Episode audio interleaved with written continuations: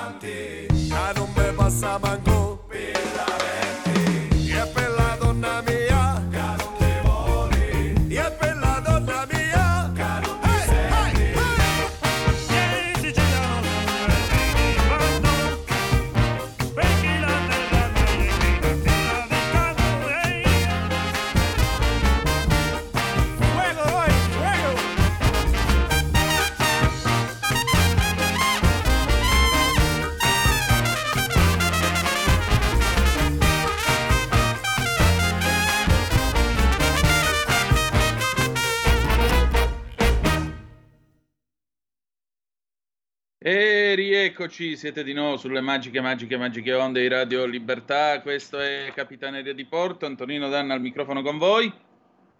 E allora riprendiamo la nostra trasmissione e in particolare, eh, diciamo così, eh, diamo un attimo qualche notizia. Intanto, quanto avete pagato un litro di benzina? Io ho fatto benzina due o tre giorni fa, ho speso 1,88 euro, niente di meno al litro. E tra l'altro l'ANSA questa mattina, anzi poco fa, apre con la notizia che c'è un nuovo giro di rialzi per benzina e gasolio per i prezzi consigliati dei maggiori marchi, rialzi anche per i prezzi delle pompe bianche. Salgono con forza le medie nazionali dei prezzi praticati alla pompa, benzina in self, spiega staffetta quotidiana, supera quota 1,88 euro al litro ai massimi da un anno fa quando era in vigore lo sconto sull'accisa di 30 centesimi al litro. Il gasolio è 1,73 ai massimi dallo scorso aprile. Eni ha aumentato di 2 centesimi al litro i prezzi consigliati di benzina e gasolio. Per Q8 si registra un rialzo di un centesimo al litro. La benzina al serviti in autostrade a 2,2 euro. Il Codacons parla di allarme stangata sulle vacanze degli italiani che decideranno di spostarsi in automobile per raggiungere le località di villeggiatura. Commentando in una nota i nuovi rialzi dei carburanti su tutta la rete, il Codacons segnala che, come puntualmente si verifica ogni anno, in occasione delle partenze estive degli italiani, i listini di benzina e gasolio salgono repentinamente. Il presidente Carlo Rienzi spiega che oggi i prezzi della verde sono tornati ai livelli di un anno fa, ma raggiungono punte di 2,20 euro in autostrada, portando il costo di un pieno a toccare quota 110 euro. Se poi si allarga il confronto allo stesso periodo 2021, si scopre che benzina e gasolio costano oggi circa il 14% in più, con un aggravio di spesa di oltre 11 euro a pieno, considerato che milioni di cittadini si sposteranno in auto durante le prossime settimane e dovranno far fronte ai rifornimenti per l'esodo e controesodo, la stangata raggiungerà la ragguardevole cifra di 800 milioni di euro a titolo di maggiore spesa per il carburante rispetto a due anni fa, conclude Rienzi. Tornano a correre le quotazioni dei prodotti raffinati, si legge nella rilevazione, a spingere il calo delle scorte USA di prodotti raffinati insieme alle fermate di alcune raffinerie in Europa, Stati Uniti e Asia.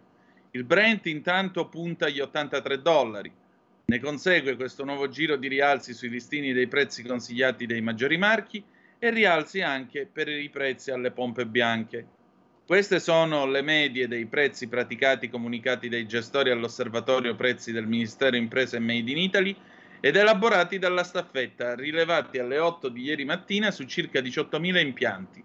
Benzina self-service a 1,882 euro al litro, più 9 millesimi compagnie, 1,889 pompe bianche, 1,866.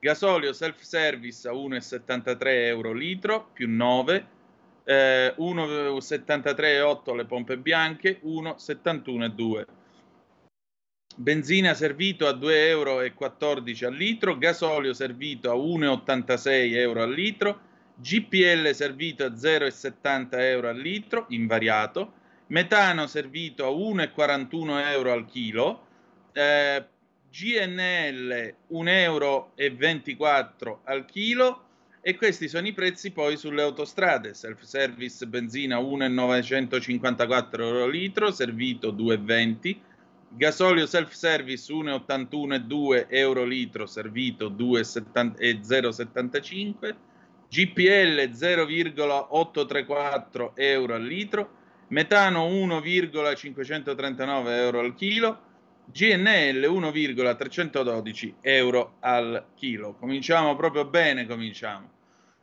029294 7222 se volete dire la vostra, ma credo ci sia una telefonata in attesa. Può essere Federico o mi sbaglio?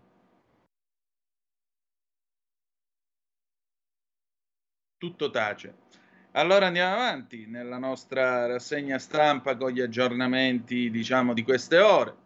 Il ministro Giorgetti, già che c'era, dice la sua per quanto riguarda il canone della RAI ministro dell'economia Giancarlo Giorgetti, in audizione in commissione di vigilanza, ha eh, sottolineato che c'è una pluralità di ipotesi di riforma del canone RAI allo studio. In particolare, il ministro dell'economia ha detto che in un'ottica di breve periodo L'ipotesi potrebbe essere scorporare dal pagamento del canone una quota relativa agli investimenti sostenuti dalla RAI a sostegno, per esempio, della capacità trasmissiva. Attualmente si tratta di circa 300 milioni annui che verrebbero posti a carico della fiscalità generale, riducendo il canone d'abbonamento. Nel medio periodo va invece aperta una riflessione sul pagamento del canone attualmente legato al presunto possesso di un apparecchio televisivo. Ma le nuove modalità di sviluppo e fruizione, come dimostra Rai Play, consentono di fruire dei contenuti Rai usando vari device. Qualora il presupposto diventasse il possesso di un'utenza telefonica mobile, s'avrebbe un aumento della platea e quindi una riduzione del costo pro capite del canone. Oggi sono 21 milioni i cittadini che lo pagano, mentre le utenze telefoniche attive sono 107 milioni. Questo meccanismo però comporterebbe problemi di applicazione relativi al calcolo di utenze per nucleo familiare, andrebbe individuato un tetto massimo per evitare il pagamento di una somma più elevata. Ora però la telefonata c'è. Pronto chi è là? Buongiorno signor Tonino Lisetta. Carissima, ben trovata. Ecco, grazie, molto gentile. Allora, io volevo parlare però, mm, non è una bella notizia, sul debito pubblico in rialzo, signor Tonino, e siamo meno sicuri della Grecia. Mm. Perché? Perché il PNRR è finanziato dall'Unione Europea è il salvagente e secondo me qui aggrapparsi per cercare la stabilità finanziaria. Il rialzo dei tassi, signor Tonino, della Banca Centrale Europea segna dunque un punto di svolta. Ridurre il debito non è più un'opzione, è un obbligo, secondo me. In questi anni si è riuscito a passare dal, mi sembra, dal 155% al 140%, ma l'inflazione è stata la grande alleata. E gli sforzi del nostro ministro Giorgetti e del vice ministro Leo sono per un fisco sostenibile, sia secondo me per il contribuente che per le casse dello Stato. In Italia le pensioni, cioè la sanità, l'educazione, l'assistenza sociale, le infrastrutture, la sicurezza, eccetera, costano circa il 50% del bilancio. La Grecia ha visto dimezzare le pensioni, mi sembra a seguito della grande crisi finanziaria del 2009-2010. Adesso da allievo somaro, dico io, Atene è diventato scolaro modello, come titola il, tele, eh, sì, il telegiornale tedesco Hard. La stabilità economica è un valore che va oltre le apparenze politiche, le appartenenze politiche. Al governo Meloni spetta di dire la verità, secondo me, al Paese. Siamo al punto di svolta, occorre meno polemiche e più fatti. La saluto e buona giornata, signor Tonino.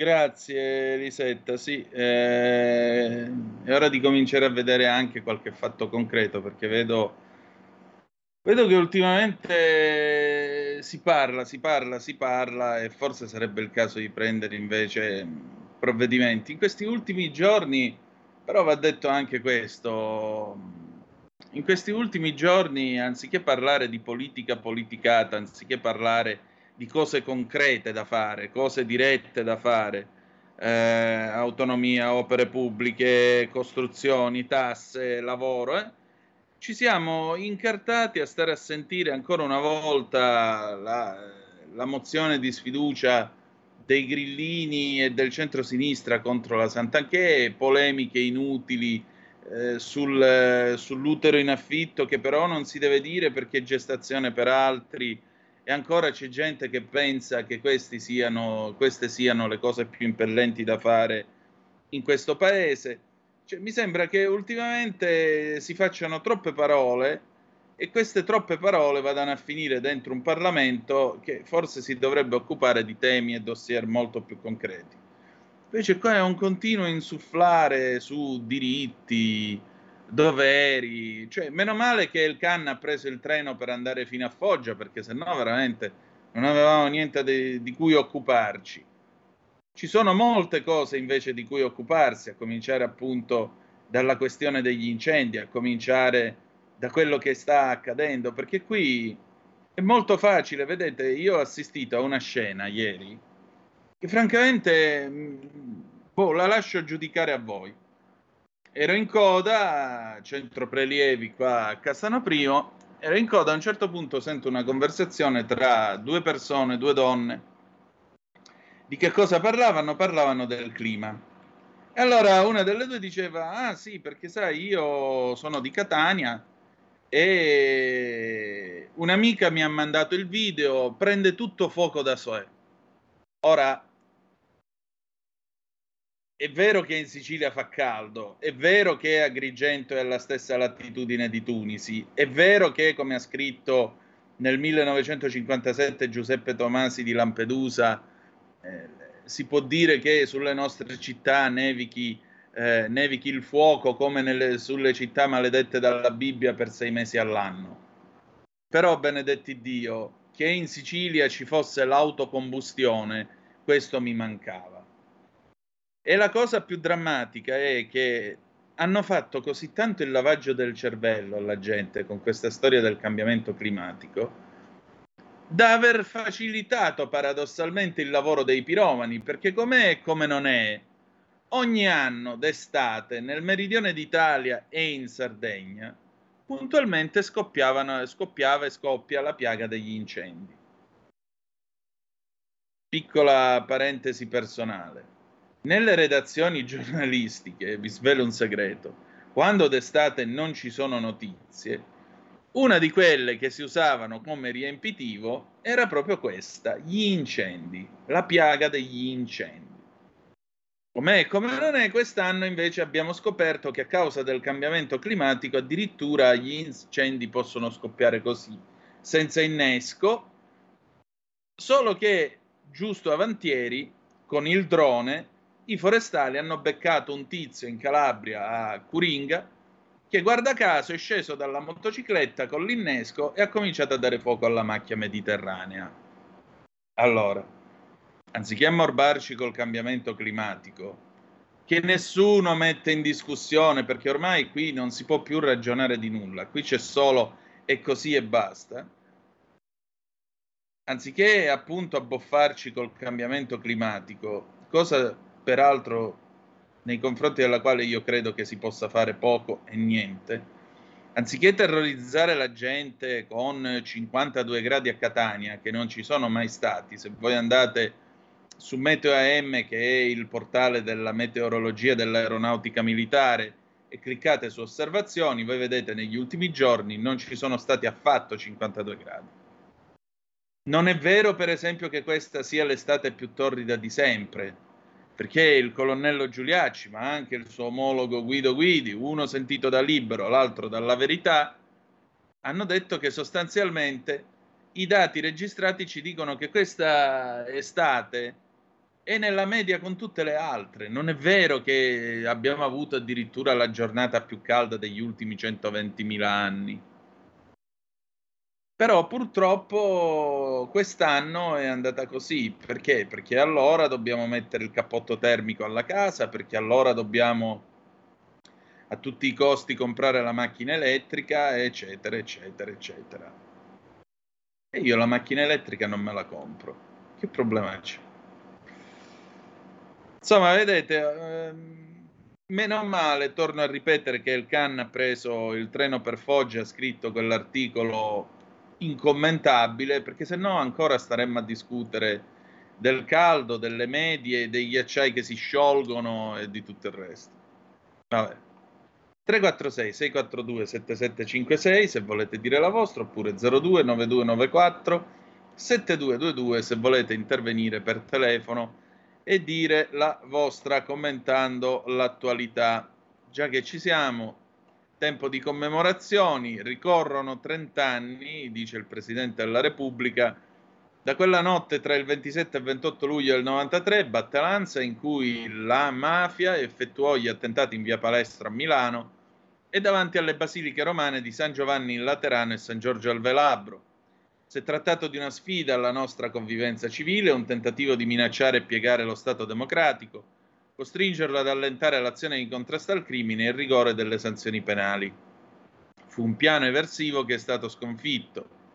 Sempre secondo il eh, Presidente della Repubblica, libertà e democrazia vanno continuamente difese giorno dopo giorno dalle varie forme di illegalità, dalle incursioni criminali che toccano anche campi inediti, dai tentativi di sconvolgere la libertà della vita, della società e dell'economia L'esperienza ha mostrato che sconfiggere le mafie è possibile, dice sempre il Presidente della Repubblica.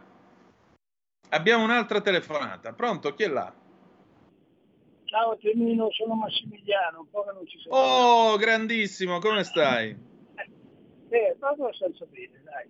Senti, anche, anche se c'è caldo che fa mori, che spacca le pietre, come dicono i compagni.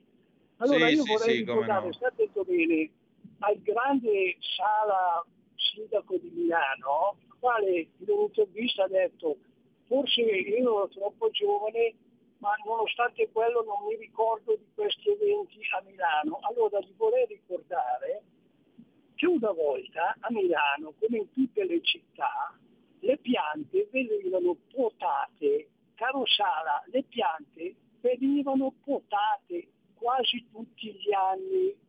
Per cui se tu mi porti una pianta, quella non cade, perché non fa l'effetto vela. Oggi le piante... Tu hai mai visto potare le piante a Milano? Non, non- No. non si usa più questa cosa qua. E allora basta che viene un soffio di vento più forte del solito. Ora, io non è che voglio negare che c'è caldo, come d'inverno magari c'è freddo, eccetera, eccetera. Ma le stagioni girano, cambiano. Ma secondo te, guarda che io ho fatto la prova, eh. ho preso un pezzo, un po' della paglia, l'ho messa vicino al vetro della stufa, saranno stati 200 gradi, sai che la paglia non ha preso fuoco? Perché per bruciare deve esserci un contatto con la fiamma viva, come stanno facendo in Sardegna, in- nella tua regione, nella Calabria. In Eh, l'hanno pescato col drone. imbecilli che vanno a dar fuoco. Ciao, ti saluto. Eh, Massimiliano, che dire, hai ragione da vendere, punto, è così. Non c'entra assolutamente niente il cambiamento climatico. Questa è la stessa giustificazione per non fare nulla. A fine, eh, quando c'è stata l'alluvione in Romagna, ah, ma il cambiamento climatico è...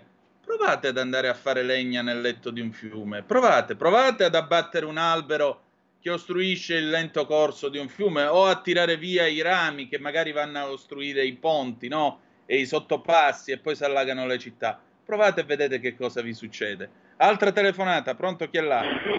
Sì, pronto? Sì? Pronto? Sì, Mi pronto. senti?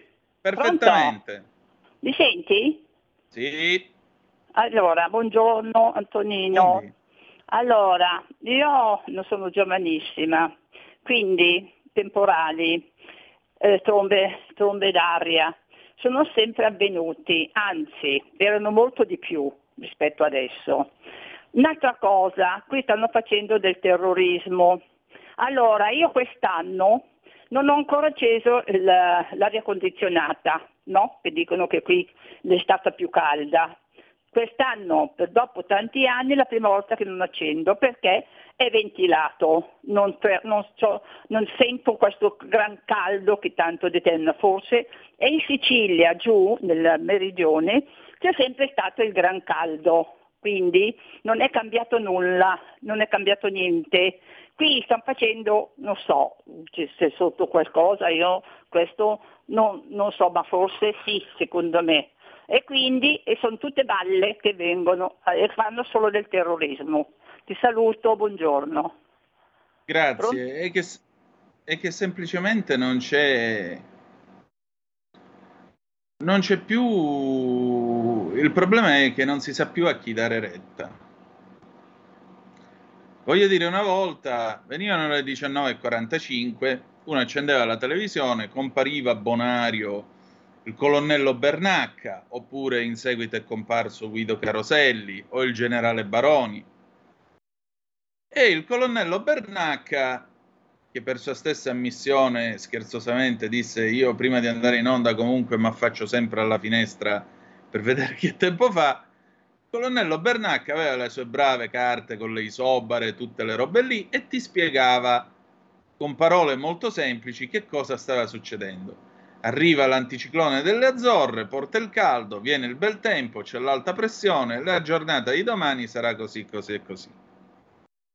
Poi sono venuti i vari siti, i siti indipendenti e naturalmente anche per eh, avere, diciamo così, le, le, le prime pagine dei giornali, anche per fare sensazione, si sono inventati Caronte, Nerone, Polifemo, Ulisse, i Feaci, i Proci, eh, il cavallo di Troia, Priamo, eh, che cavolo ne so, Paride ed Elena e così via. In realtà non esiste nessun Caronte, non esiste alcun anticiclone che si chiama Caronte. Niente di tutto questo. Però vedete, a furia di voler fare notizia, e poi piano piano, allora, che faccio? Guardo le previsioni del tempo? No, perché ormai le previsioni del tempo ti arrivano nel telefonino, ti arrivano di qua, ti arrivano di là. Ora, per esempio, io su questo mio telefonino, domenica qui dovrebbe diluviare. Secondo un altro sito, non diluvia, però fa caldo, ma non è caldo afoso. Allora, mettetevi d'accordo o tirate una monetina. Che vogliamo fare?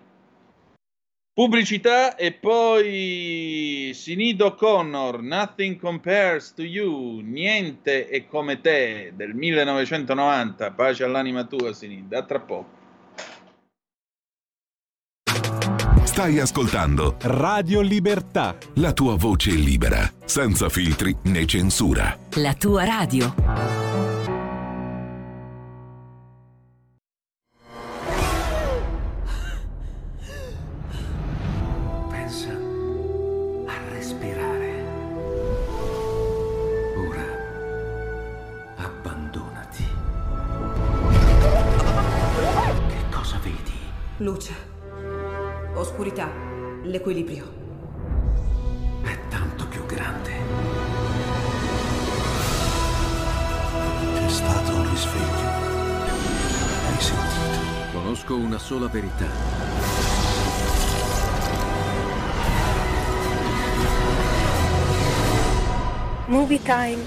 Entrare nel vivo del cinema, ti fa sentire come se fossi tu il protagonista del grande schermo.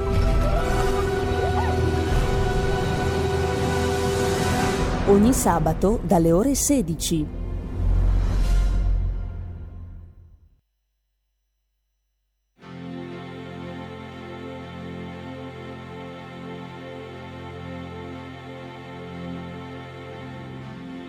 It's been seven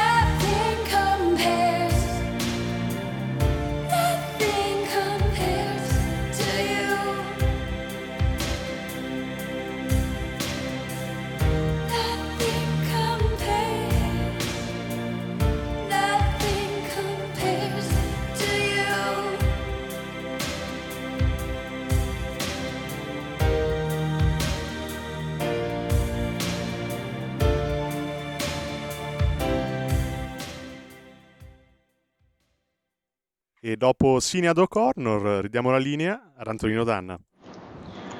Grazie Meneghino Volante, insomma una grande voce che se n'è andata, purtroppo sapete un amico mio a Vibo Valencia diceva dialettalmente uscibecco ma fa falla, come lo tocchi vola, traduzione.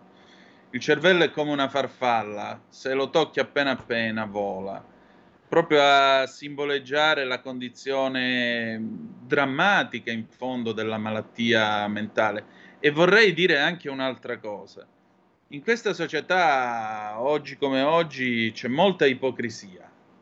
Eh, sono stati aboliti i manicomi nel 1978 alla legge Basaglia, però non si ha il coraggio di parlare apertamente della malattia mentale o dell'igiene mentale.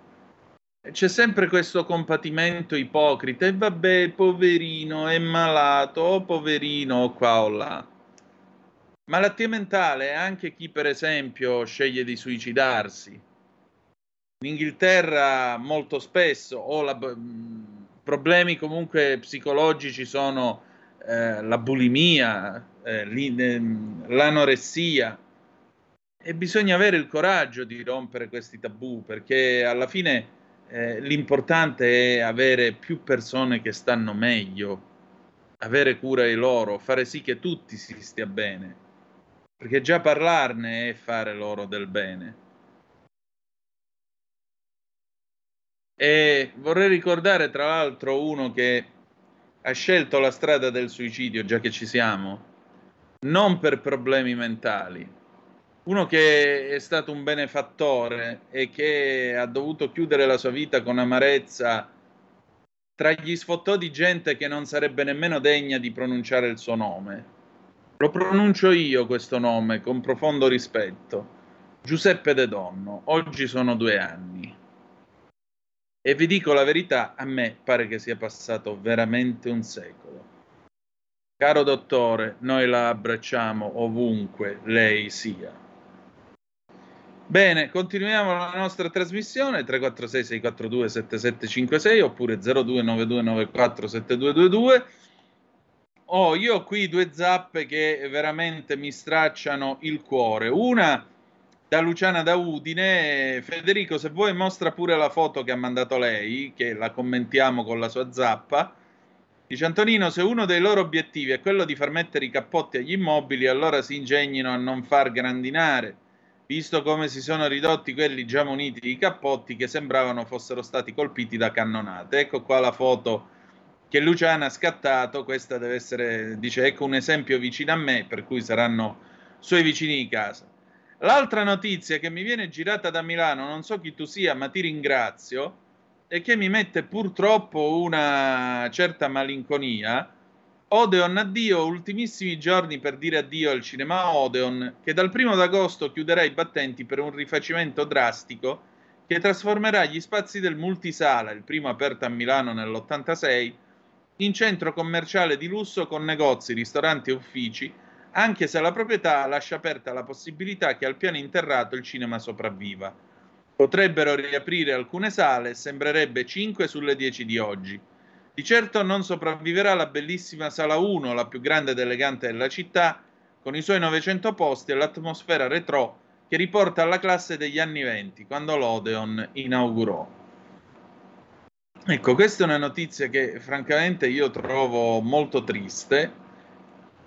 Ringrazio chi me l'ha girata, perché vedete, eh, il bello del cinema qual era? Era la condivisione, era partecipare tutti assieme, perché non è che era bello soltanto per vedere il film sul grande schermo, ma era bello perché si andava tutti assieme ed era bello perché tu sentivi i commenti della gente.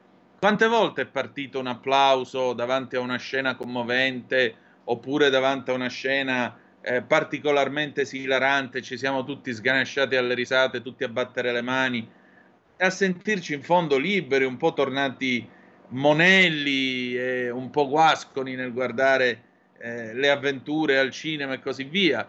Oppure quante volte abbiamo incitato il nostro eroe preferito nella scena dell'inseguimento, nella scena del... Si racconta che quando il primo film western, La grande rapina al treno, che era un film muto, venne proiettato a New York, nei primi minuti ci fu un silenzio di tomba dentro questo cinema.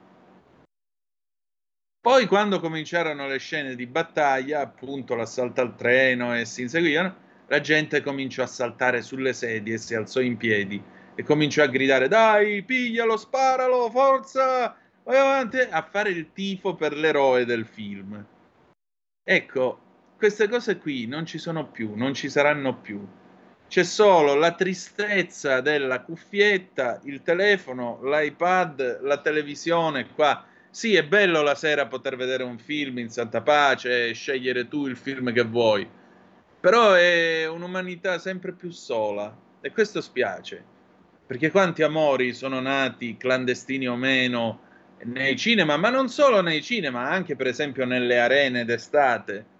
L'arena, chi di voi andava all'arena? E non sto parlando del programma di, di Giletti, sto parlando del programma di, eh, del, de, dei cinema, appunto, le arene estive.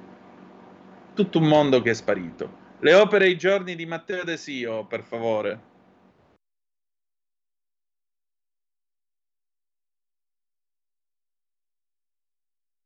Buongiorno dalle magiche, magiche, magiche onde di Radio Libertà. Oggi vorremmo parlarvi dell'arresto di Maximilien Robespierre del 27 luglio 1794. Diamo come sempre anche un contesto storico. Siamo durante il periodo della Rivoluzione francese e vi abbiamo già parlato in precedenza sia della presa della Bastiglia sia della fuga del re, che pian piano perde il suo potere a causa della sua incapacità al comando e di collaboratori non proprio eccezionali. Il re fugge quando il potere legislativo passò definitivamente in mano all'Assemblea Costituente e il re dovette ricoprire semplicemente la figura di monarca costituzionale. La famiglia reale quindi prova a fuggire, nonostante fosse circondata nel palazzo eh, reale dalle guardie, ma viene poi catturata. Viene dichiarata dall'assemblea una guerra contro l'Austria che il re anche sperava avvenisse, perché confidava in una confusione nell'esercito rivoluzionario. E perché? Perché molti ufficiali dell'esercito rivoluzionario alla fine erano ancora nobili, scappati dall'esercito per paura di subire delle ritorsioni a causa della loro classe sociale. Nasce poi nell'esercito un'idea di un complotto contro la rivoluzione messa in atto dal clero, dai nobili e dalla famiglia reale. Il re indossa, tra l'altro, il berretto frigio, simbolo della rivoluzione francese, per brindare poi insieme al resto dei parigini. Le elezioni del 1792 saranno con un suffragio universale, ma solo il 10% degli aventi diritto al voto voteranno, perché in Francia vi era un clima di terrore. Si massacrava tra l'altro chiunque fosse contro la rivoluzione e venivano chiamati controrivoluzionari. Ci furono massacri nelle carceri contro persone del clero che magari erano refrattari alla rivoluzione oppure anche contro le guardie svizzere, simbolo della monarchia. Ci fu anche un massacro nella Vandea, dove si arrivò a cifre spaventose. Viene chiamato anche il primo genocidio della storia contemporanea europea. In Vandea perché era scoppiata questa grossa ondata controrivoluzionaria e quindi vennero massacrati migliaia di cittadini francesi e interi villaggi vennero distrutti.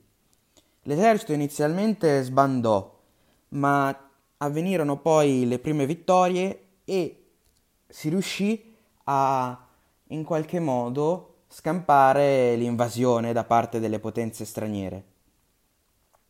Queste prime vittorie riuscirono a dare la carica a tutto l'esercito francese e l'osservatore Goethe, un grandissimo intellettuale e scrittore tedesco, descrisse questa come la nascita di un nuovo mondo. Le potenze straniere si erano alleate fra loro in una prima coalizione antifrancese e ne facevano parte potenze straniere come lo Stato Pontificio, come la Prussia, come l'Austria, come la Gran Bretagna. Maximilien Robespierre era il leader indiscusso della rivoluzione francese, ma non era l'unico leader, vi erano altri come Danton ad esempio, e lui era semplicemente, tra virgolette, l'ispiratore eh, della rivoluzione francese in questo periodo storico. Il fratello era tra l'altro anche un deputato e poté assistere al giovane generale Napoleone Bonaparte che riuscì a respingere l'invasione inglese a Tolone.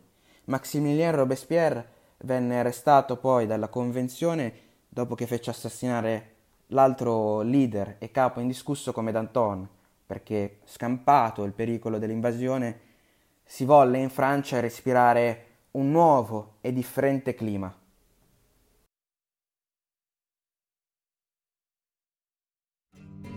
Va ora in onda Ufficio Cambi, l'economia come i conti di casa, con Carlo Cambi. Andare, camminare, lavorare, andare a spadatrare. E diamo il bentrovato anche a Carlo Cambi. Gran maestro, buongiorno. Ciao Antonino, Come stai? gran muf- mufti dell'Anduia. Assalamu alaikum. Ah, come stai Antonino? Ma insomma, bene, pronto per questo raid, lo sai. Eh, lo so, Stamattina lo le so. ultime verifiche in officina e domani si va, si va, si E va. ti- e ti porti dietro anche una cassetta di mele, te la ricordi la pubblicità? Chi Vespa mangia le mele. Sì, anche quella mi porto. Se trovo spazio me la porto. Sei un mito! Sì, anche i 250 km da fare fino a, fino a Levanto. Mm, ho studiato il percorso ieri sera, insomma, non dovrebbe essere difficile, almeno fino a Sestri. Dopo c'è da fare il bracco, però, insomma, sono 25 km, in qualche modo li faremo, via. Ma vai a... Ma vai su autostrada o vai per strada di montagna? Con l'autostrada, col 125, 7 cavalli. Mamma mia! Io sono l'unico Fessi in tutta Europa che non ha elaborato la Vespa, è originale come è stata fatta. Io però ho elaborato il lutto. Ah, che è successo? No, niente. No, invece ce l'ho io una domanda per te, Carlo. Dimmi. Perché, allora, ehm, siccome qua si cerca di parlare di concretezza, voglio dire, io facevo questa riflessione aprendo la trasmissione. Dico io, c'è la benzina, un litro di benzina è arrivata a 1,88 euro. Sì. In autostrada te la passano a 2 euro. Sì. 4.000 del vecchio conio, 4.000 vecchie lire. Eh, c'è la Sicilia che brucia. Eh, c'è il meridione d'Italia nel quale abbiamo tutti questi problemi legati agli incendi, alla piaga degli incendi e così via. E in tutto questo, dopo che abbiamo avuto i problemi del maltempo nel nord Italia, dopo che abbiamo visto eh, la grandine e tutto il resto, il Parlamento si deve preoccupare di sfiduciare Daniela Santanchè, che cosa mi sono perso, scusami? O forse sono io che della vita non ho capito niente, che è Ma- probabile. Ma perché se lo Stato recuperasse i soldi di Visibilia e si potesse finalmente dire che la Sant'Anché ha sbagliato la campagna del turismo, si potesse affermare che la Sant'Anché, in quanto ex compagna di Sallusti, ha condizionato le coscienze del paese, in quanto che avendo condizionato le coscienze del paese, le votazioni che hanno portato il centrodestra al potere sono da invalidare, e allora in quel momento e soltanto in quel momento trionferebbe la democrazia.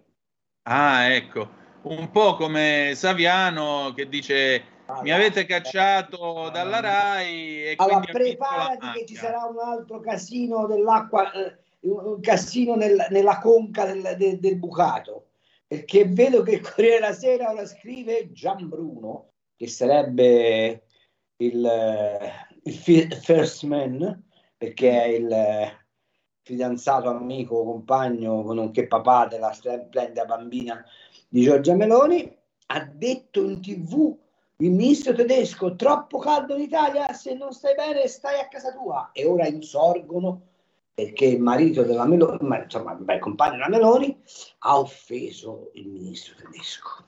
Oh, Questo di mestiere fa il giornalista. eh già, ha un diritto di critica.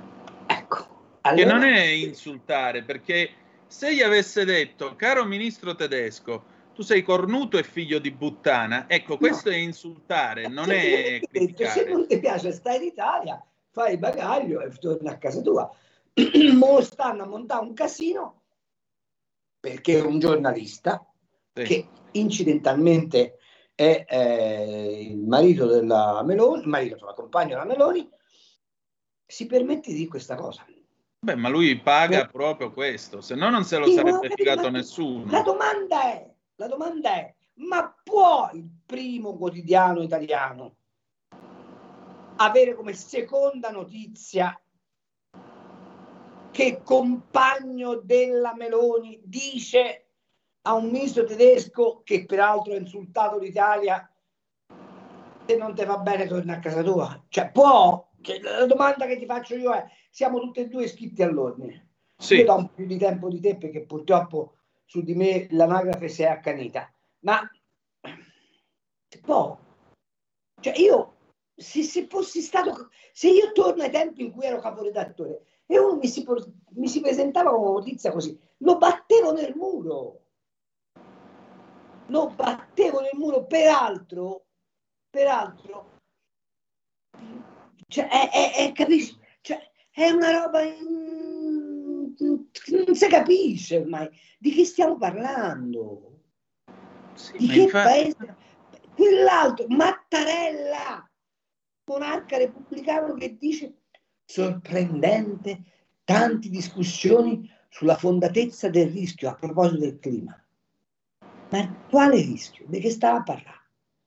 Appunto, Ma tu sta sto rischio? appunto. Cioè, Però il non- proble- non- ma- Il problema è che se tu lo dici, pubblica?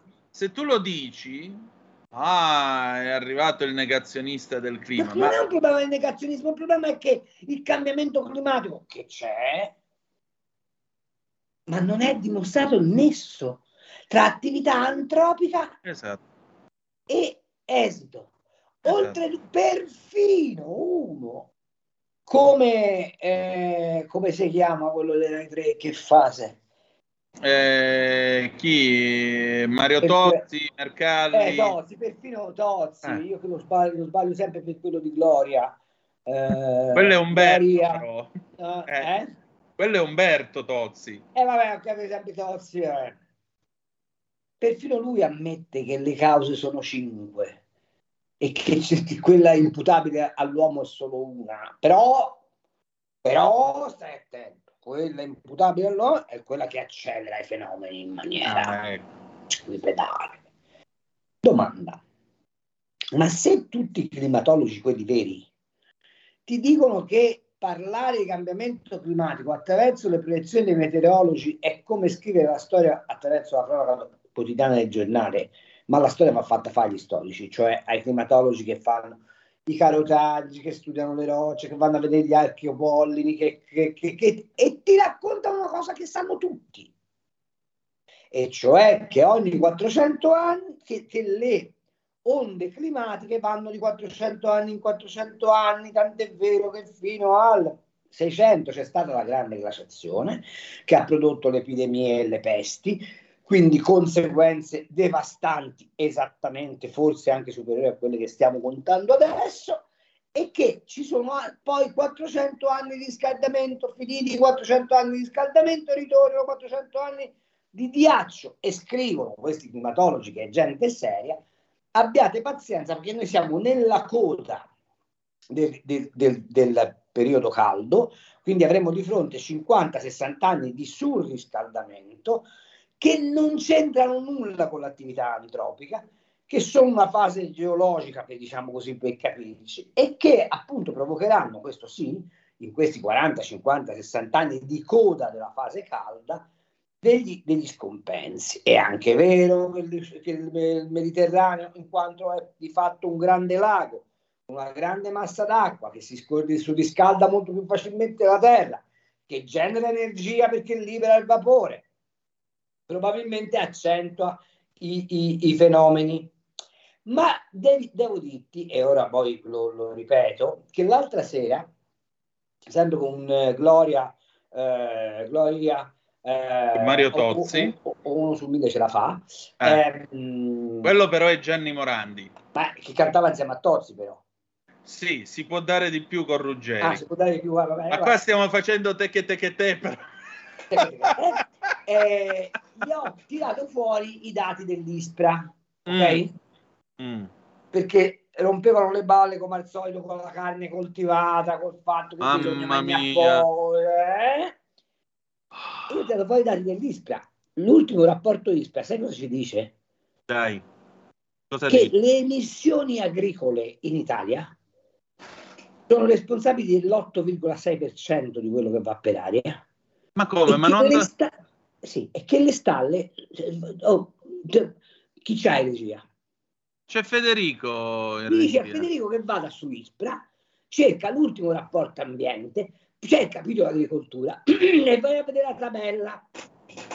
340.000 tonnellate di emissioni dell'Italia, Sì. l'agricoltura è responsabile di 32.000, ok? Quindi l'8%. Di questo 8%, le vacche sono responsabili del eh, 3%. Ah. Ma come? Ma Ma, non bisognava impiccare gli allevatori al Ma l'Italia all'interno dell'Europa è responsabile dello 0,9% Ah, ecco. emissioni e l'Europa nel mondo è responsabile dell'8%.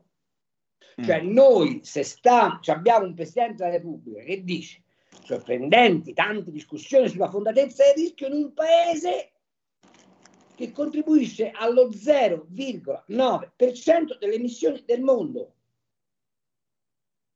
Non so se è chiaro. Sono contento di bruciare dell'olio insieme con la benzina in un motore due tempi. Eh, esatto, ma, fa- vado, ma aspetta, vado oltre. Sono proprio contento, guarda, con questo, con la Commissione europea che si è accorta che non ci sono sufficienti soldi per l'attuazione del Green Deal e non, se- non l'ha detto niente nessuno. Con un'ulteriore affermazione, noi produciamo, ah, allora l'ho già detto un'altra volta, lo ripeto perché è bene che la gente si faccia un'idea. Il PIL dell'Europa nel 2010 era 16 mila miliardi di dollari. Il PIL degli Stati Uniti d'America nel 2010 era 14 mila miliardi di dollari.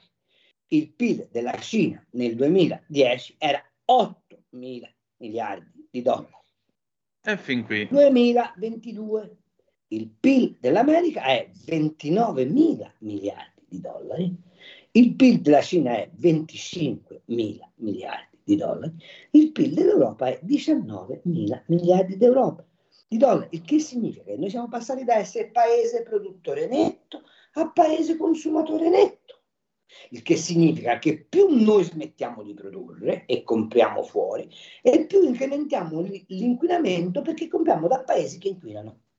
Mentre a noi ci converrebbe produrre di più in Europa, visto che le nostre imprese, dall'agricoltura in avanti, apro parentesi, l'ISPRA certifica che in dieci anni l'agricoltura ha diminuito le sue emissioni del 19%, facendo meglio di qualsiasi altro settore economico in tutto il continente europeo, chiudo parentesi, continuiamo a...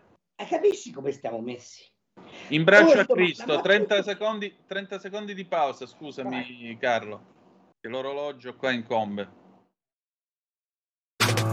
Stai ascoltando Radio Libertà. la tua voce libera, senza filtri né censura. La tua radio.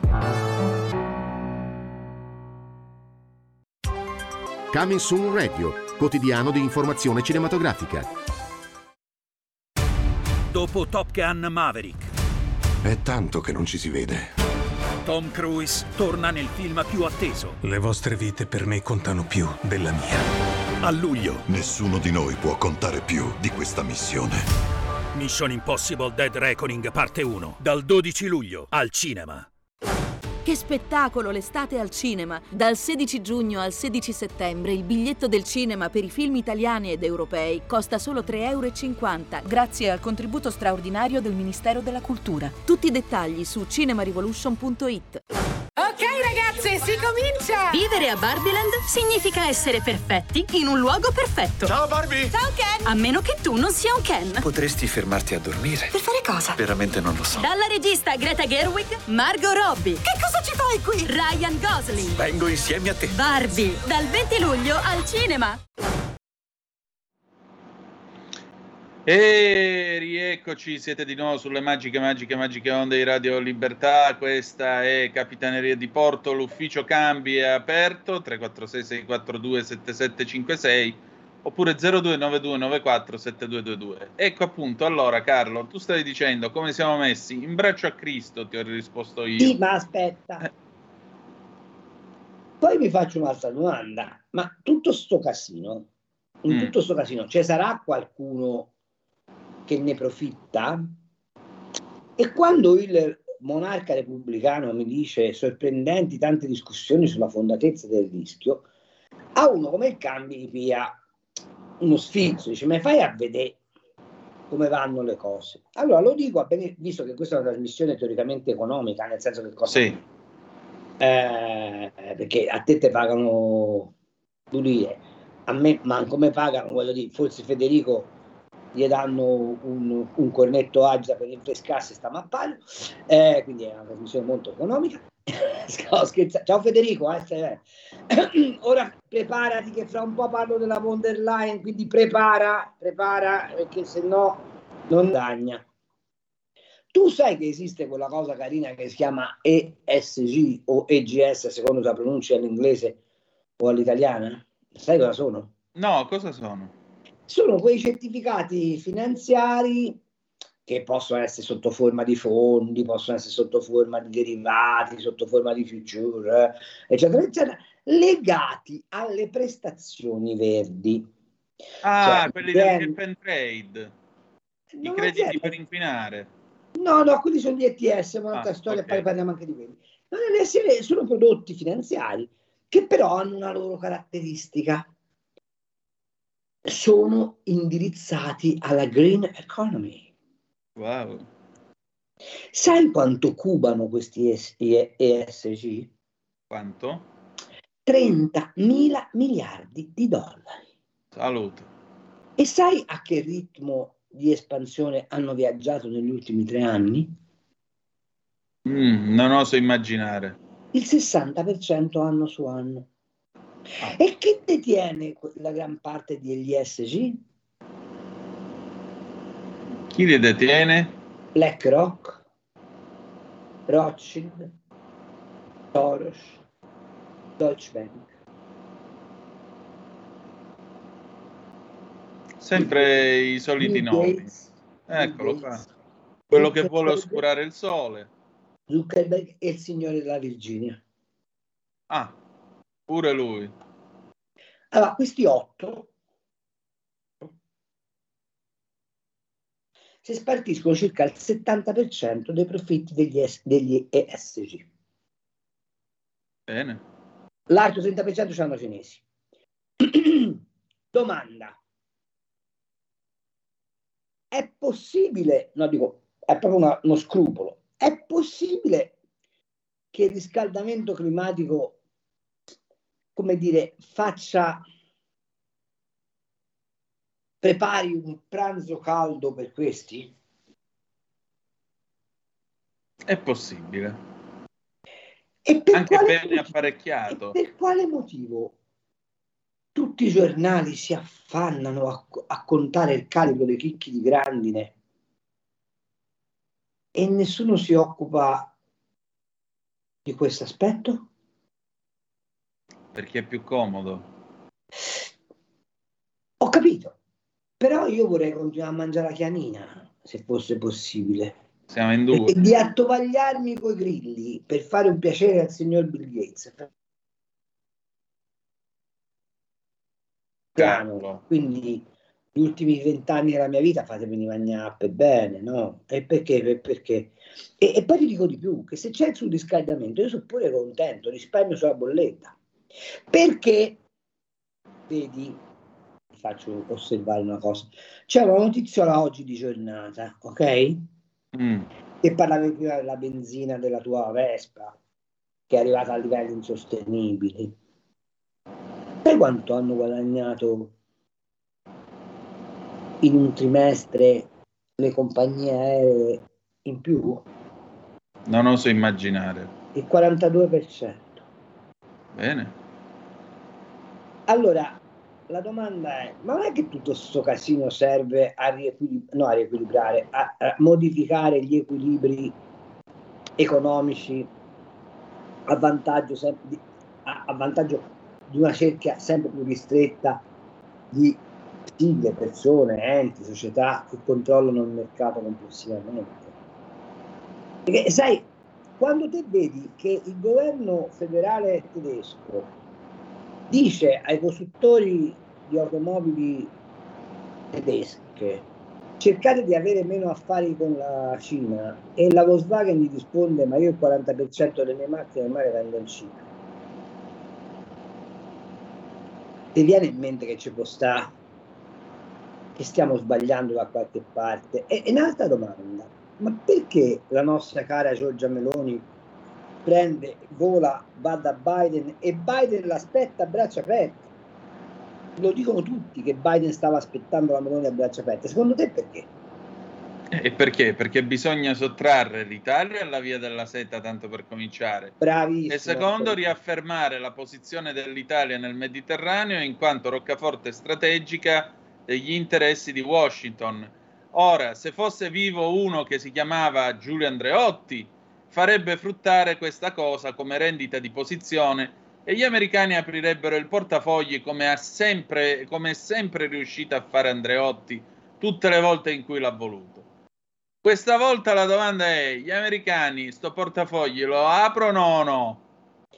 Eh, secondo me non lo aprono perché hanno un Ecco. altro obiettivo, fare secca la Germania, che Mm. è considerata da loro la porta attraverso la quale la Cina può scatenare in Occidente la guerra commerciale e quindi i soldi serviranno agli americani per fare fuori la Germania e poi una volta fatta fuori ricostruire la Germania.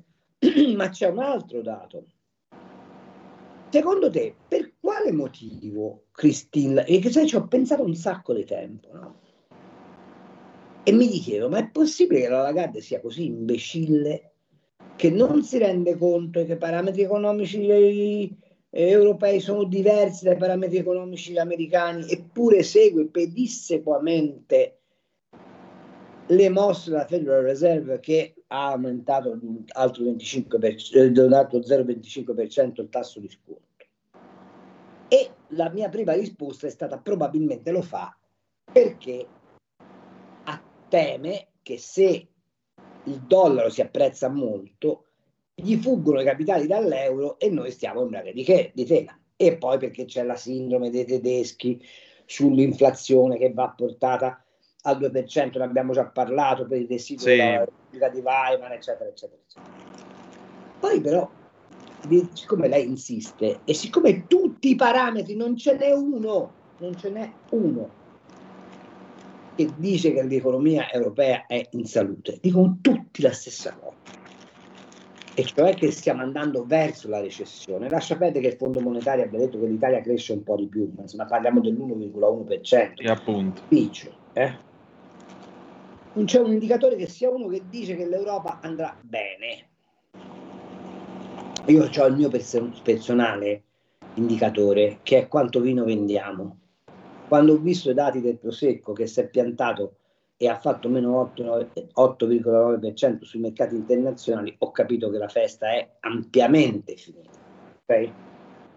Detto questo, perché la Lagarde deve continuare a alzare i tassi allineandosi a- a- alla Federal Reserve? E mi sono dato una risposta stavolta un po' più complessa.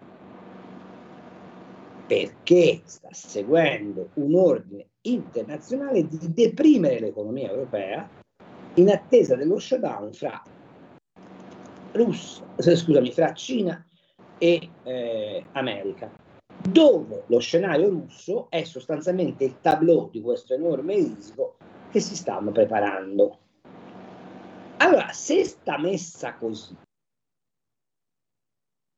mondiale, possiamo continuare a contare il diametro dei chicchi di grandine o ci dovremmo preoccupare di quale ruolo un paese piccolo ma che ha ancora un manifatturiero rilevante come l'Italia può giocare sullo scacchiere internazionale? Questa è una domanda che pongo e alla quale mh, cerco risposte. Ma è una, Una chiamata. vorrei far riflettere chi ci ascolta. Abbiamo una telefonata, pronto? Chi è là? È la Meloni che cerca Oh, buongiorno, buongiorno sua immensità, buongiorno e saluto anche il gran ciambellano Carlo Cambi. Sono Buongiorno. Francesco di Arona. Buongiorno. Buongiorno. Allora, io volevo Francesco, solamente, volevo permettermi di fare solamente una, un'osservazione, visto che adesso c'è questa piaga degli incendi, no? che non sono solamente qui in Italia, ma purtroppo nel meridione sta bruciando praticamente tutto ormai da una settimana, in Grecia, Spagna, un po' dappertutto. Allora, la domanda è questa, quanta- quanti alberi sono stati bruciati? Quanta anidride carbonica CO2 lì che è nata nel- nell'atmosfera, che è nata a inquinare? Poi dopo ci sono alcuni posti dove magari uno si fa una grigliata a casa sua tranquillamente per far su quattro salamelle e due costolette di maiale e ti arrivano i vigili e ti danno la multa. Allora, visto che si parla di inasprire le pene per questi piromani, che tra l'altro uno è stato beccato in fragranza giù in Calabria, mi sembra, con un drone, mentre Sì, era intento piccare il fuoco, allora dovrebbe inasprire bene le- le pene, così almeno ti passa la voglia. Io non voglio arrivare a portarlo su un elicottero, un calcio nel culo e buttarlo in mezzo al fuoco, che tanto quella lì è una persona che non serve niente all'umanità.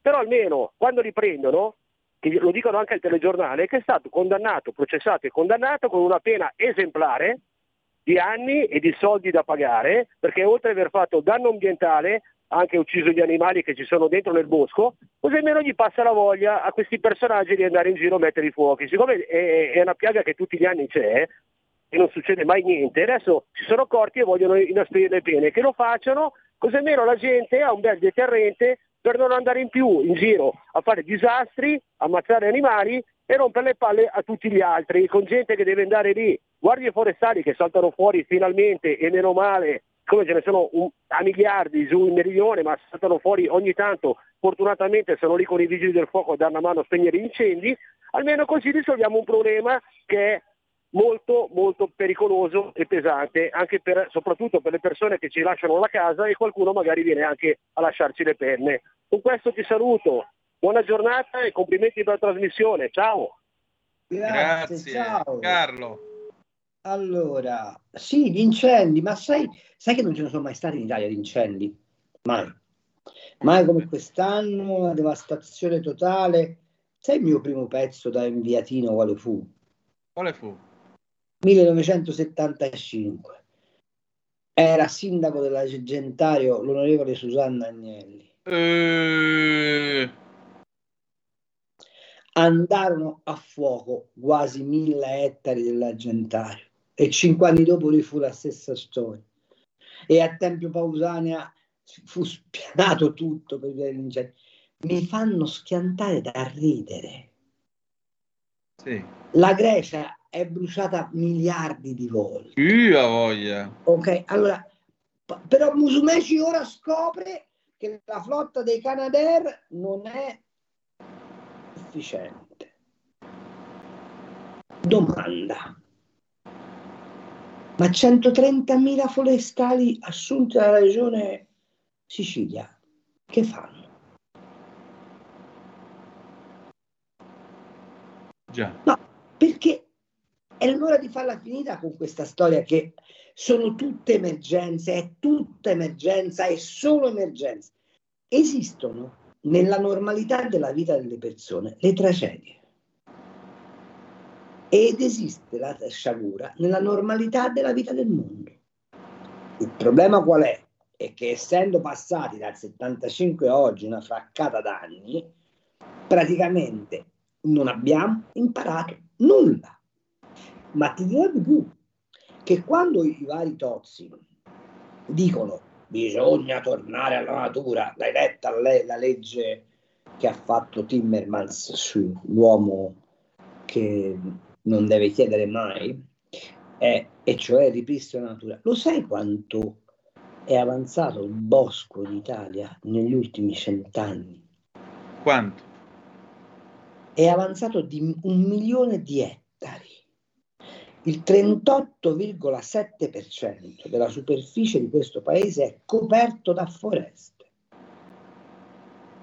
Considerando che l'Italia è per circa il 75%, vuol dire che noi abbiamo oggi in produzione meno, meno, meno di metà del territorio nazionale. Esatto. Ok? Ma quel, quel, quel 38,7% di bosco, quando esisteva l'agricoltura di montagna, sia in Appennino che sulle Alpi, veniva governato dagli abitanti, i quali lo pulivano, i quali ne traevano anche sostentamento. Guarda che mi ricordo che anni fa uscì uno studio della Fondazione Garrone che aveva stimato come l'Italia rinuncia più o meno a un miliardo e mezzo di euro di economia perché non coltiva i suoi boschi.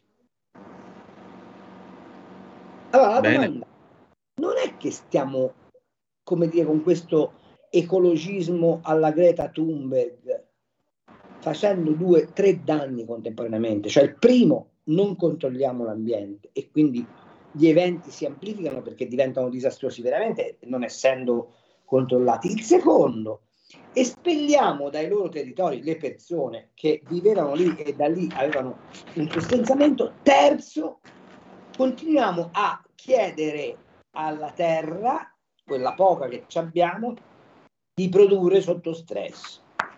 Allora, io vorrei capire perché non esiste politico che pone il tema del governo del territorio sul lungo periodo. E quando sento che il Presidente della Repubblica si fa tirare per la giacchetta a manifestare su- la sua preoccupazione per l'ambiente, perché va di moda e c'è qualcuno che glielo fa fare, mi piglia male. E purtroppo devo constatare che per l'ennesima volta, e la cosa mi fa un po' girare le scatole visto la mia provenienza, che chi sta pensando in qualche misura che bisogna tornare a meditare sui fondamenti e l'economia della convivenza di questo paese sono i preti.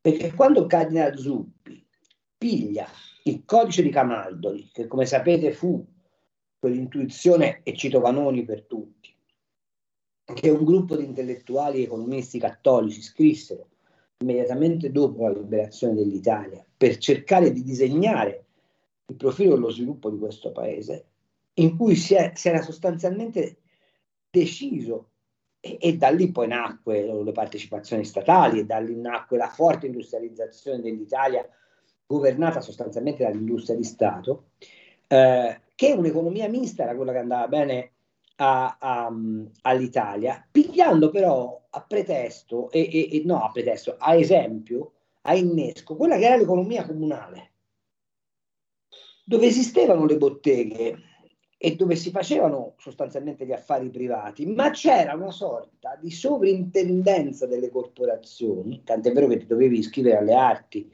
poi quella della lana, del cambio, dei, dei, Sì. dei- dei taioli, per poter esercitare non solo il mestiere, ma anche il, il cosiddetto diritto civile, cioè il diritto delle elezioni, partecipare alle cariche pubbliche, eccetera, eccetera. Quella roba lì diceva l'iniziativa è privata, ma il beneficio dell'iniziativa privata deve andare a beneficio collettivo e la cinghia di trasmissione fra il beneficio privato e il beneficio collettivo sono le arti, le corporazioni. A questa cosa si è ispirato anche in parte Mussolini quando inventò l'Italia Camera dei fasci. ma, ma- ma superando l'idea mussoliniana, ma non buttando a mare questa vocazione dell'economia, chiamiamola eh, stare per dire sociale, che aveva l'Italia fin dai tempi dei, dei comuni, c'è il codice di Camaldoli. Il codice Camaldoli che cosa dice? Che il profitto è giusto, che l'impresa privata è libera, ma che bisogna che la comunità si comporti come tale. Ecco, io non trovo in nessun atto di questi tempi l'ispirazione a ricostituire l'interesse e il bene comune. Noi ragioniamo degli incendi, della, ehm, dell'emergenza climatica, eccetera, eccetera, eccetera, sempre in contrapposizione con, mai in collaborazione, mai con una finalità complessiva di costruzione di un bene comune. E questo perché? Perché è evidente, se poi tutta questa roba è governata da quei signori che si diceva prima, dei famosi 30 mila miliardi di dollari guadagnati dalla finanza verde, non c'è spazio per fare un ragionamento di comunità. E vorrei, mi piacerebbe che l'Italia diventasse da questo punto di vista un'anomalia positiva, perché io non posso sentire Bonelli che dice facciamo il reato di negazionismo climatico. No, vabbè, quello è stato un momento impagabile di, di- di assurdità, guarda, non mi ci fare. Io, io vorrei sentire Bonelli che mi dice facciamo dei provvedimenti per riportare la gente in montagna. Ma figurati. Ma scusa, eh, ho fatto sta pippa, mi sembrava adesso un curato dei campani. No, Però ma è così, Carlo, è così. problema.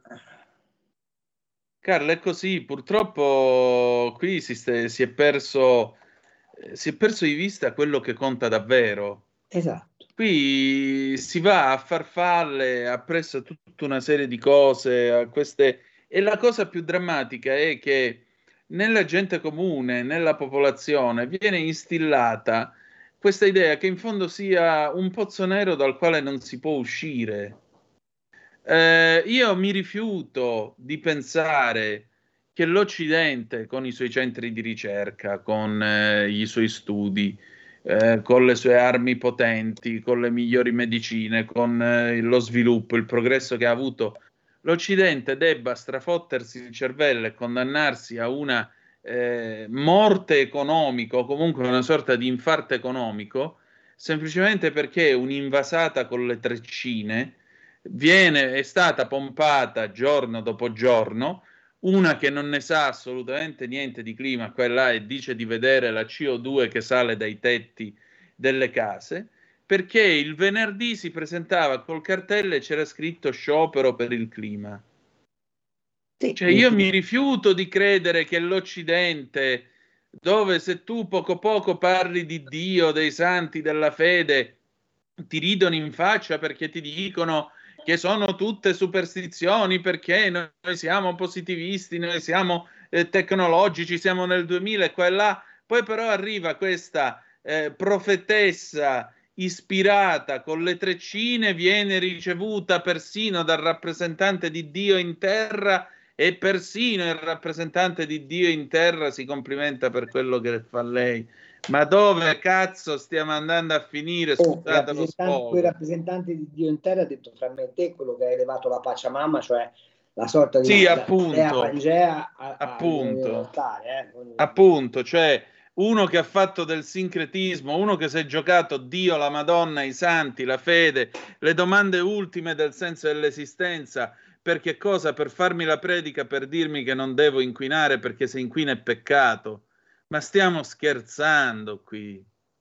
Io aspetto Pio XIII, credimi, una volta non l'avrei mai detto, ma sono arrivato a questo. Io spero davvero che arrivi un Pio XIII e rimetta le cose al loro posto perché Una è chiamata. veramente follia. Abbiamo un'altra telefonata, chiedo scusa. Pronto, chi è là?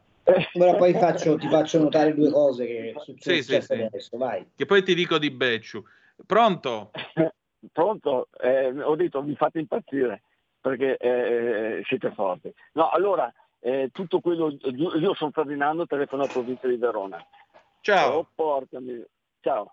Allora, eh, qua la domanda è, eh, ma come mai si può succedere tutto questo? Allora, questo bisogna ringraziare a tutti quei tecnologici che hanno eh, come eh, soluzione del tutto la modernità. La modernità porta all'autodistruzione, che piaccia o non piaccia. Tu prima hai fatto l'esempio, caro Tonino, del, del meteo, dove eh, eh, ti, ti dicono eh, otto tipi di meteo e alla fine il cittadino non sa un cazzo perché si ascolta otto meteo, questo alla fine resta come impalato perché non sa né uno e né l'altro. Stesso discorso dell'informazione. Noi abbiamo una miriade di informazione che l'informazione stessa viene annullata, perché alla fine bisognerebbe andare a ricercare veramente eh, su- sull'inform- eh, l'informazione reale, quando invece tutto quanto sistema eh, viene eh, drogato dalla falsa informazione. Chi vince da tutto questo sistema? Vincono quei paesi dittatoriali dove viene, viene ahimè, eh, viene comandata l'informazione. Perché alla fine, se tu guardi bene, la nostra società si vive male. Continuo a dire che la modernità si vive bene. Abbiamo oltre il 70% della popolazione italiana e penso anche quella europea dove fanno uso di antidepressivi. È una bella roba.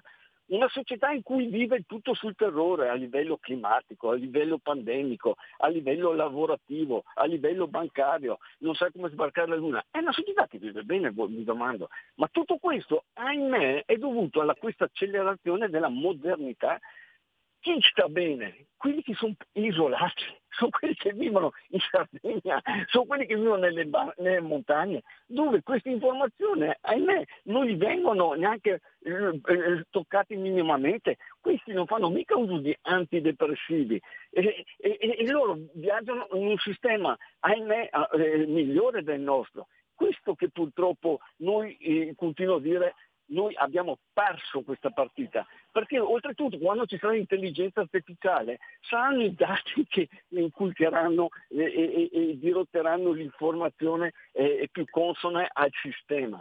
E purtroppo questo noi non potremmo mai nella maniera più assoluta eh, eh, eh, venirne a capo. Secondo voi la modernità ha portato giovamento a- a- a- alle società? Abbiamo perso il lavoro, abbiamo perso la sanità, abbiamo perso i diritti civili e qua stiamo parlando ancora di miglioramento. Io non noto nessun miglioramento. Io come persona sono riuscito nella mia vita a crearmi gli anticorpi e, e- e cercare di venire fuori da tutto questo sistema. Ma ahimè eh, eh, il problema principale che è un problema eh, a, a questo punto utopico perché è impossibile da sconfiggere è la modernità e l'informazione. Cosa ne pensate? Mi piacerebbe eh, sentire vo- il vostro parere. Ciao. Io penso che gli Amish siano molto pittoreschi. Penso che la decrescita felice sia un mito e penso che avere paura dello sviluppo, del progresso sia un grosso errore. Perché non è dicendo, e vabbè, allora fermiamo la modernità. Quindi che dovremmo fare? Dovremmo morire a 60 anni con le malattie più assurde perché la modernità ci ha portato le migliori medicine?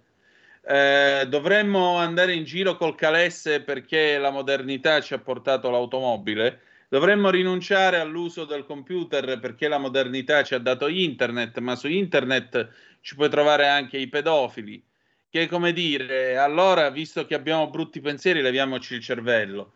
Il problema non è la modernità in sé, è guidare la modernità, perché eh, siamo sempre lì, questi sono tutti strumenti. Se io ho un coltello, posso dire, oh Carlo, aspetta che è arrivato un chilo in duia, mo ci facciamo una mangiata che ci devono ricoverare. Oppure posso uscire qua sotto e dire, mo il primo che passa glielo pianto in mezzo alle costole. È semplicemente questo. Chat GPT. Chat GPT è una macchina che sostanzialmente funziona sulla base delle domande che gli poni tu. Questo è il fatto. Non è soltanto chiedergli di fare la ricerchina. Chat GPT è una macchina che, che si muove Pubblicità. sulla base dell'intelligenza delle domande che tu poni. Se non hai questa intelligenza, perché a dare risposte siamo bravi, ma a fare le domande no, diceva George Bernard Shaw, è chiaro che poi eh, Chat GPT ha il pericolo, il pericolo. Io credo che non si debba avere paura della modernità, perché allora che dobbiamo fare? Ci dobbiamo rinchiudere in qualche steppa a vivere dei frutti della terra lavorata con l'aratro eh, tirato dai buoi, perché così moriamo a 40 anni e abbiamo vissuto la nostra vita. Io non ci sto. Carlo? pubblicità prima. Sto. Ah, scusami, scusami, 30 secondi di pausa. Stai ascoltando Radio Libertà, la tua voce libera, senza filtri né censure, la tua radio.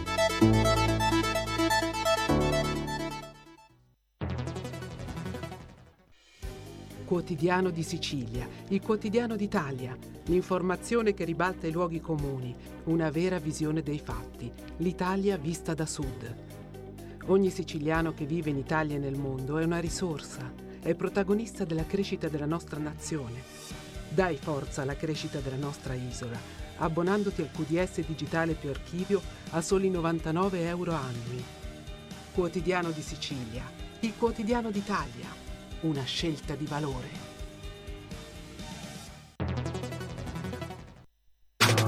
Stai ascoltando Radio Libertà. la tua voce libera, senza filtri né censura. La tua radio.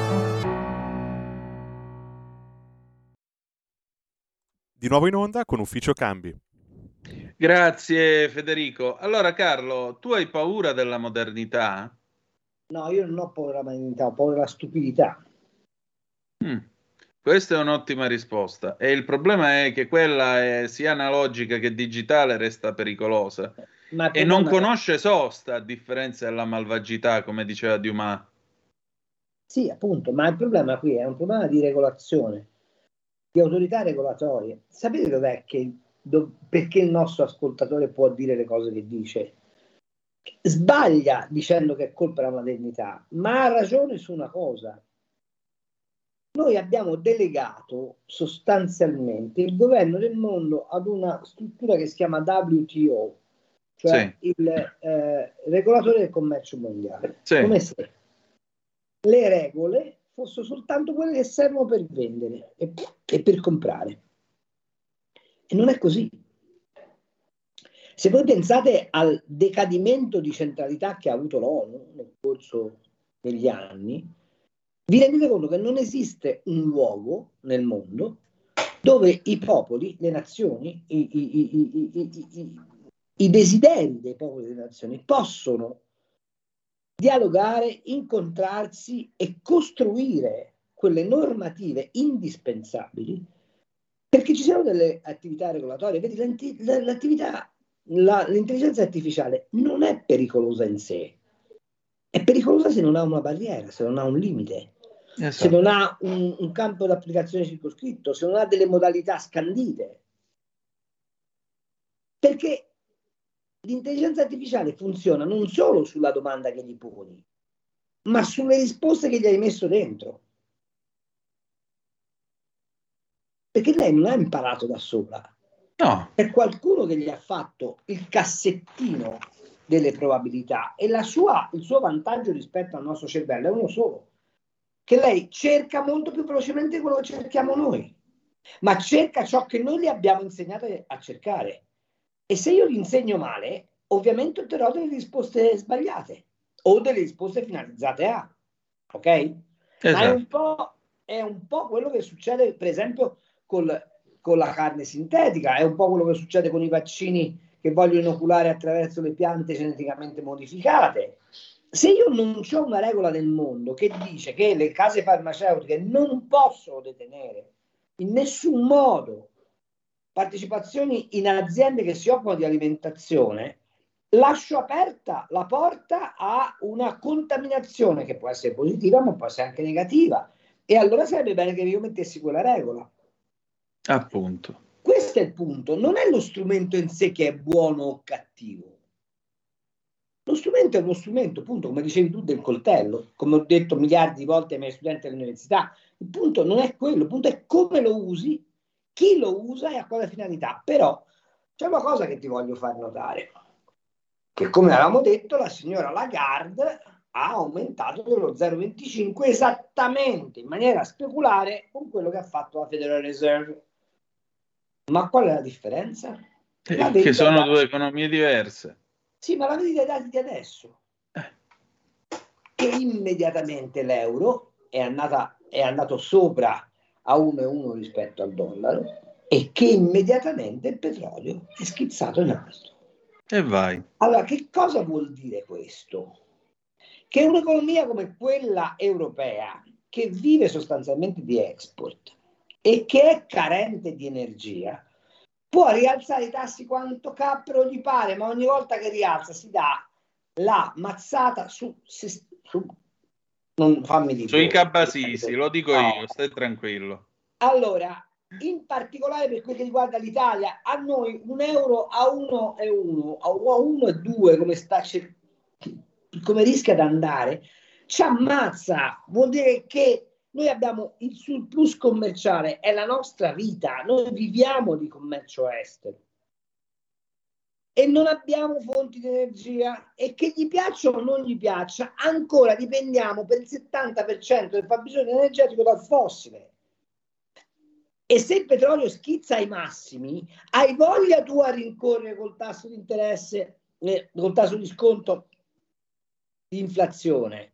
È un cane che si morde la coda. Fra l'altro, cosa che dicevo l'altro giorno a un esponente del PD, mi spiegate come mettete d'accordo il vostro totale asservimento alle politiche europee, quindi ivi compreso alle manovre della BCE, che dice non, in- non- non innescate la spirale prezzi-salari, cioè aumenta l'inflazione, aumentano i salari, perché questo da loro è visto come un pericolosissimo elemento di ulteriore surriscaldamento dell'inflazione, con la richiesta del salario minimo. Cioè ti rendi conto che stiamo dentro una contraddizione enorme. E allora cosa voglio arrivare a dire? Tienti perché è forte. Che il nostro ascoltatore in realtà scambia la modernità con una cosa precisa che si chiama euro.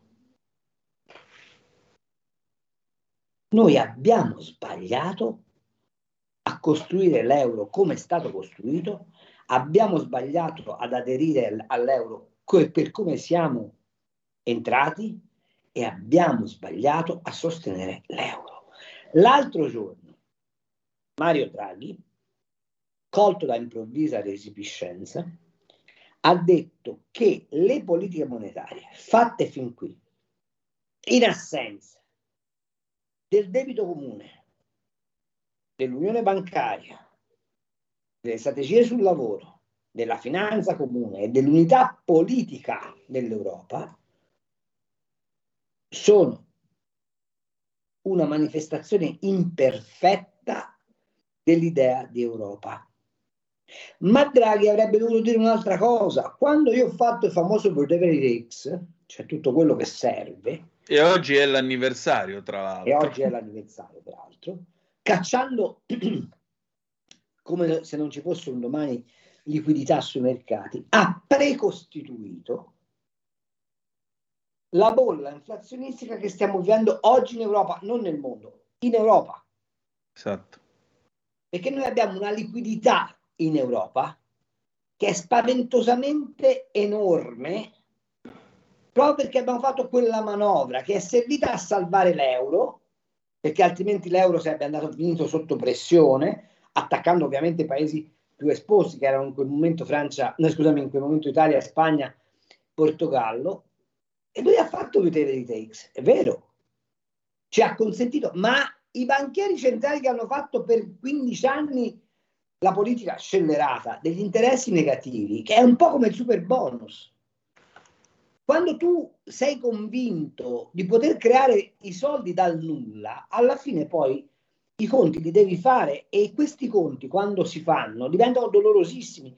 Il super bonus è quella stupidaggine per cui si riteneva che iniettando, che, sbagliando a leggere Keynes tra l'altro, iniettando soldi dentro il mercato si, si, si drogava la ripresa.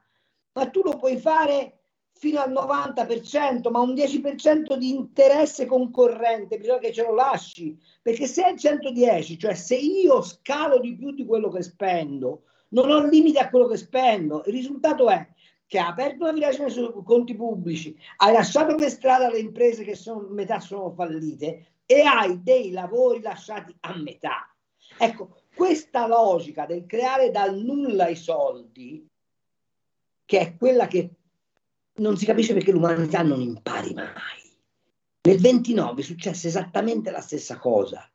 Nel 2008, quando, 2008 quando sono stati per aria la Lehman Brothers, è esattamente la stessa cosa.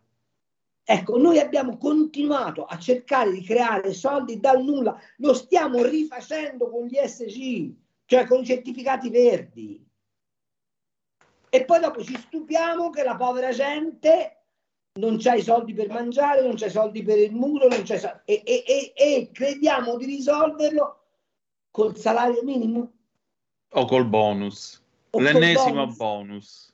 Allora qui o si mette in discussione per come è stata costruita la moneta unica e a questo punto c'è soltanto un passaggio da fare. O chiediamo scusa alle popolazioni e ognuno torna a casa sua, oppure si fa il passo decisivo. Si fanno gli Stati Uniti d'Europa. Ma stare in questa terra di mezzo porterà alla rovina di tutte le economie continentali, di tutte. Certo, gli Stati Uniti d'Europa, qual è la lingua? Certo, lo vedi che allora il progetto è folle, è un progetto folle. Cioè, ci do- o parliamo tutti inglese, ma tu ce lo vedi il TG1 in inglese? No, più che altro tu ce lo vedi ti- eh, Franz De che parla inglese. Esatto. France De oppure la Ce Deutsche vedi, ce li Welle. vedi la, la, la televisione basca Mamma mia. inglese. O quella catalana, figurati. eh, o, o quella serba. Mamma mia. Tu ti Eh? immagini e poi improvvisamente il Parlamento italiano che eh, viene praticamente cancellato perché c'è l'Europarlamento che decide su tutto. Beh sì, certo, nel caso degli Stati Uniti sì, però bisogna a quel punto che l'Europarlamento non sia la, come ti posso dire, la barzelletta che è adesso. Eh no. Ma, ma tuttavia, però, questo tema, se tu ed io lo ponessimo oggi sui tavoli della politica, ci pigliano per pazzi, ma non si rendono conto che andando avanti quest- in, questo, in questo modo, la Lagarde lascerà dietro di sé una scia di morti e feriti. Perché Sì. la Federal Reserve continuerà nella politica di stretta dei tassi per un motivo molto semplice, che ha bisogno del dollaro forte per contrastare i cinesi e sa che l'economia americana sta andando benissimo e quindi se lo può permettere. Noi abbiamo un'economia che sta andando malissimo e quando se ne renderanno conto sarà sempre troppo tardi. Pensa che in queste condizioni stanno pensando di rifare il patto di stabilità rimettendo gli stessi parametri di prima con un inasprimento sul rientro dal debito. È una follia. Ma questi temi, vedrai, Antonino, te lo metto per scritto, non scalderanno minimamente il dibattito pubblico. E Esatto. quando arriveremo a settembre-ottobre, il governo dovrà cominciare a riscrivere la finanziaria, voglio vedere cosa ci scrive dentro. Allora Carlo, qui sono arrivate un po' di zappe al 346 642 7756.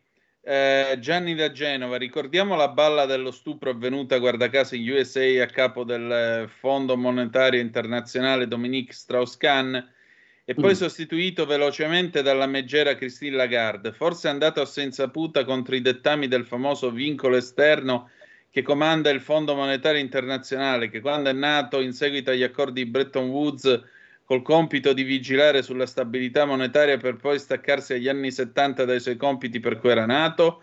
Gianni di Genova, ancora. Secondo me la cosa grave che l'altra sera ha detto il geologo è la risposta sui consumi dei bioreattori per produrre carne sintetica. L'impatto sarà minore in quanto la quantità sarà minore, non si produrrà cibo per 11 milioni di sapiens. E gli altri, quindi è una eh, proposta, è solo una proposta commerciale, in quanto il problema della fame ci sarà lo stesso, oppure tirate le somme voi. Poi ancora, a proposito del eh, trasporto, Roberto da Monza, ho un'autovettura GPL una volta alla settimana, di solito il giovedì, sono contentissimo di bruciare anch'io un brontosauro nel motore.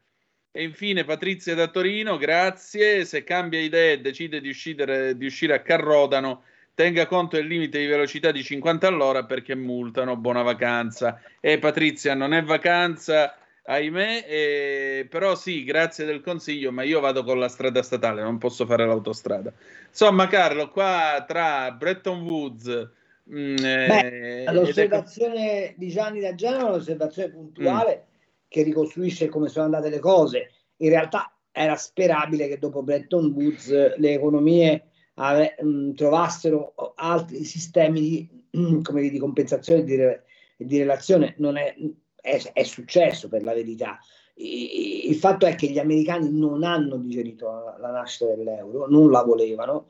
Eh, bisognerebbe ora qui tornare a rileggere le molte affermazioni dei tanti premi Nobel americani che in costanza di costruzione dell'euro hanno detto è una follia e, e forse avevano pure ragione.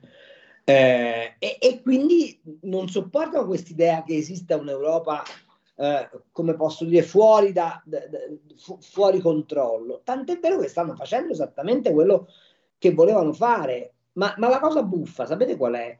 È che tutti pensavano che il pericolo fosse Trump, no? Perché Sì. aveva fatto la dichiarazione dell'America First, eccetera, eccetera. In realtà il vero pericolo sono i democratici, perché quelli che hanno maggiore eh, come- integrazione con la finanza mondiale sono i democratici, i quali hanno capito perfettamente che siccome si va verso lo scontro con i cinesi, non ci può essere un'interposizione di una terza forza che è l'Europa. Vi, vi chiedete perché? Da ormai quanti sono? 18 mesi fa un po' che si stanno a scannare in Ucraina. Non, Esatto. non- non c'è, non- non c'è un passo avanti né da una parte né dall'altra. È vero, è un impasse continuo. Eh? È un impasse continuo. Appunto, e perché va avanti quella storia? E chi ci Perché- guadagna dal fatto che vada avanti quella storia? In due soli ci guadagnano. I cinesi che rendono la Russia sempre più dipendente da loro e gli americani che dissanguano l'Europa. Evviva. E, e- e arriverà però un momento dello showdown, no? arriverà un momento in cui si dovrà decidere il che fare. E beh, chiaramente. Eh, ma le elezioni americane ci sono fra qualche mese Appunto. e la guerra continuerà finché ci sono le elezioni americane. Quando, dopo le elezioni americane vedrete che si metterà in moto un altro meccanismo, ma che la Yellen prenda un aereo e vada a Pechino a discutere dicendo lasciamo perdere la politica estera, lasciamo perdere le differenze, parliamo di rapporti commerciali tra noi due. Ma è possibile che a nessun commentatore venga in mente di dire ma perché il ministro del tesoro americano, nonché ex eh, presidente della Federal Reserve, piglia, va a Pechino a discutere di quattrini? Perché? Eh, perché? E perché lo fa in costanza della guerra in Ucraina e con la possibile crisi di Taiwan? Perché si devono mettere d'accordo. E chi è che rimane col cerino in mano? Noi. Mi dispiace aver passato l'esame, però. Carlo, senti, noi abbiamo ormai esaurito il nostro tempo. Eh. Almeno una cosa di speranza. Ce la dici? È che, che forse Speranza aveva sbagliato col Covid. No, non di quello là. eh, Intendevo la virtù teologale. Sì, la, la- la- la- speranza c'è. Ah, La speranza sta nel fatto che ciò che produce l'Italia non è capace a produrlo nessun altro nel mondo. Esatto. Quindi forse saremo un paese anche più povero fra un po', ma rimaniamo un paese indispensabile per la tenuta della civiltà. Grazie Carlo, grazie di cuore. Ciao a tutti. E allora, Buone vacanze a questo punto. e beh, buone vacanze a te, ci ritroviamo a settembre, d'accordo? Ok. Ciao, l'ufficio cambi va in ferie e per ogni, per ogni esigenza citofonare Ursula. Ok, d'accordo. Ho nutrito io. Ciao, Bene, ragazzi. ciao. Allora, noi chiudiamo qui. Amen. Eh, noi chiudiamo qui, grazie a Carlo Cambi, appuntamento domani alle 13.05 trattabili da Levanto, chiudiamo anche la stagione di eh, Zoom Green sbarra eh, agricoltura, pesca e ambiente e che dire di più, grazie per essere stati con noi e ricordate che malgrado tutto, the best is yet to come, il meglio deve ancora venire. Dopo il eh, qui Parlamento, i profeti, io perché, io per chi, del 1973. Grazie per essere stati con noi e a domani. Vi ha parlato Antonino Danna. Buongiorno. Avete ascoltato Ufficio Cambi.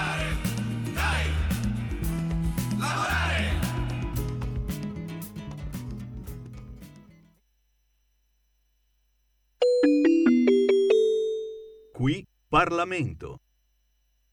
Eh, Presidente, innanzi- innanzitutto volevo ringraziare ehm, l'onorevole Zanella per la sua grande onestà intellettuale che le ha consentito di dissociarsi da certa sinistra ideologica e difendere i diritti delle donne. Votiamo sì a questa legge e lo facciamo convintamente.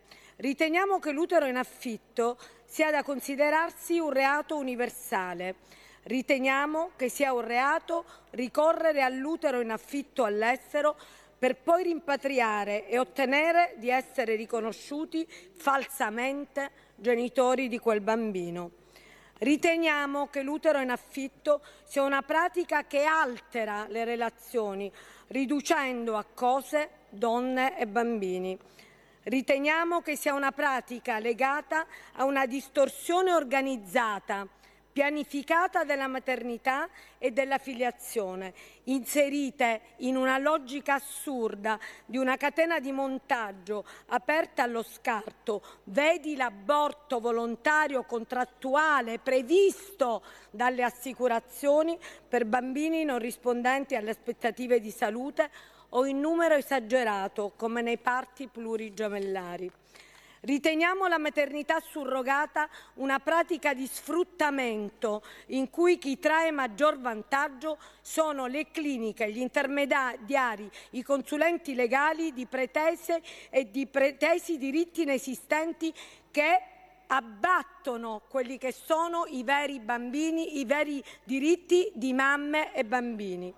Siamo contro il tentativo di far passare con termini edulcorati quali gestazione solidale, ma qualcuno mi spieghi come si può dire gestazione solidale?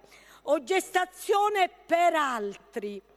O gestazioni di sostegno, tutti termini che tendono ad abolire la crudezza che invece la pratica racchiude. E cosa ne pensiamo allora se facessimo un trapianto d'organo a pagamento e lo chiamassimo trapianto solidale?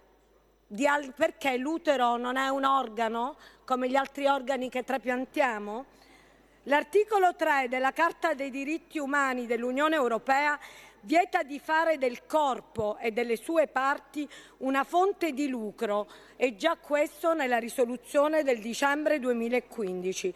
Il Parlamento europeo condanna la gestazione surrogata e perché la condanna? Perché compromette la dignità della donna. Grazie onorevole Zanella per averlo ricordato alla sua parte politica, poiché il suo corpo e la sua funzione viene utilizzata come merce.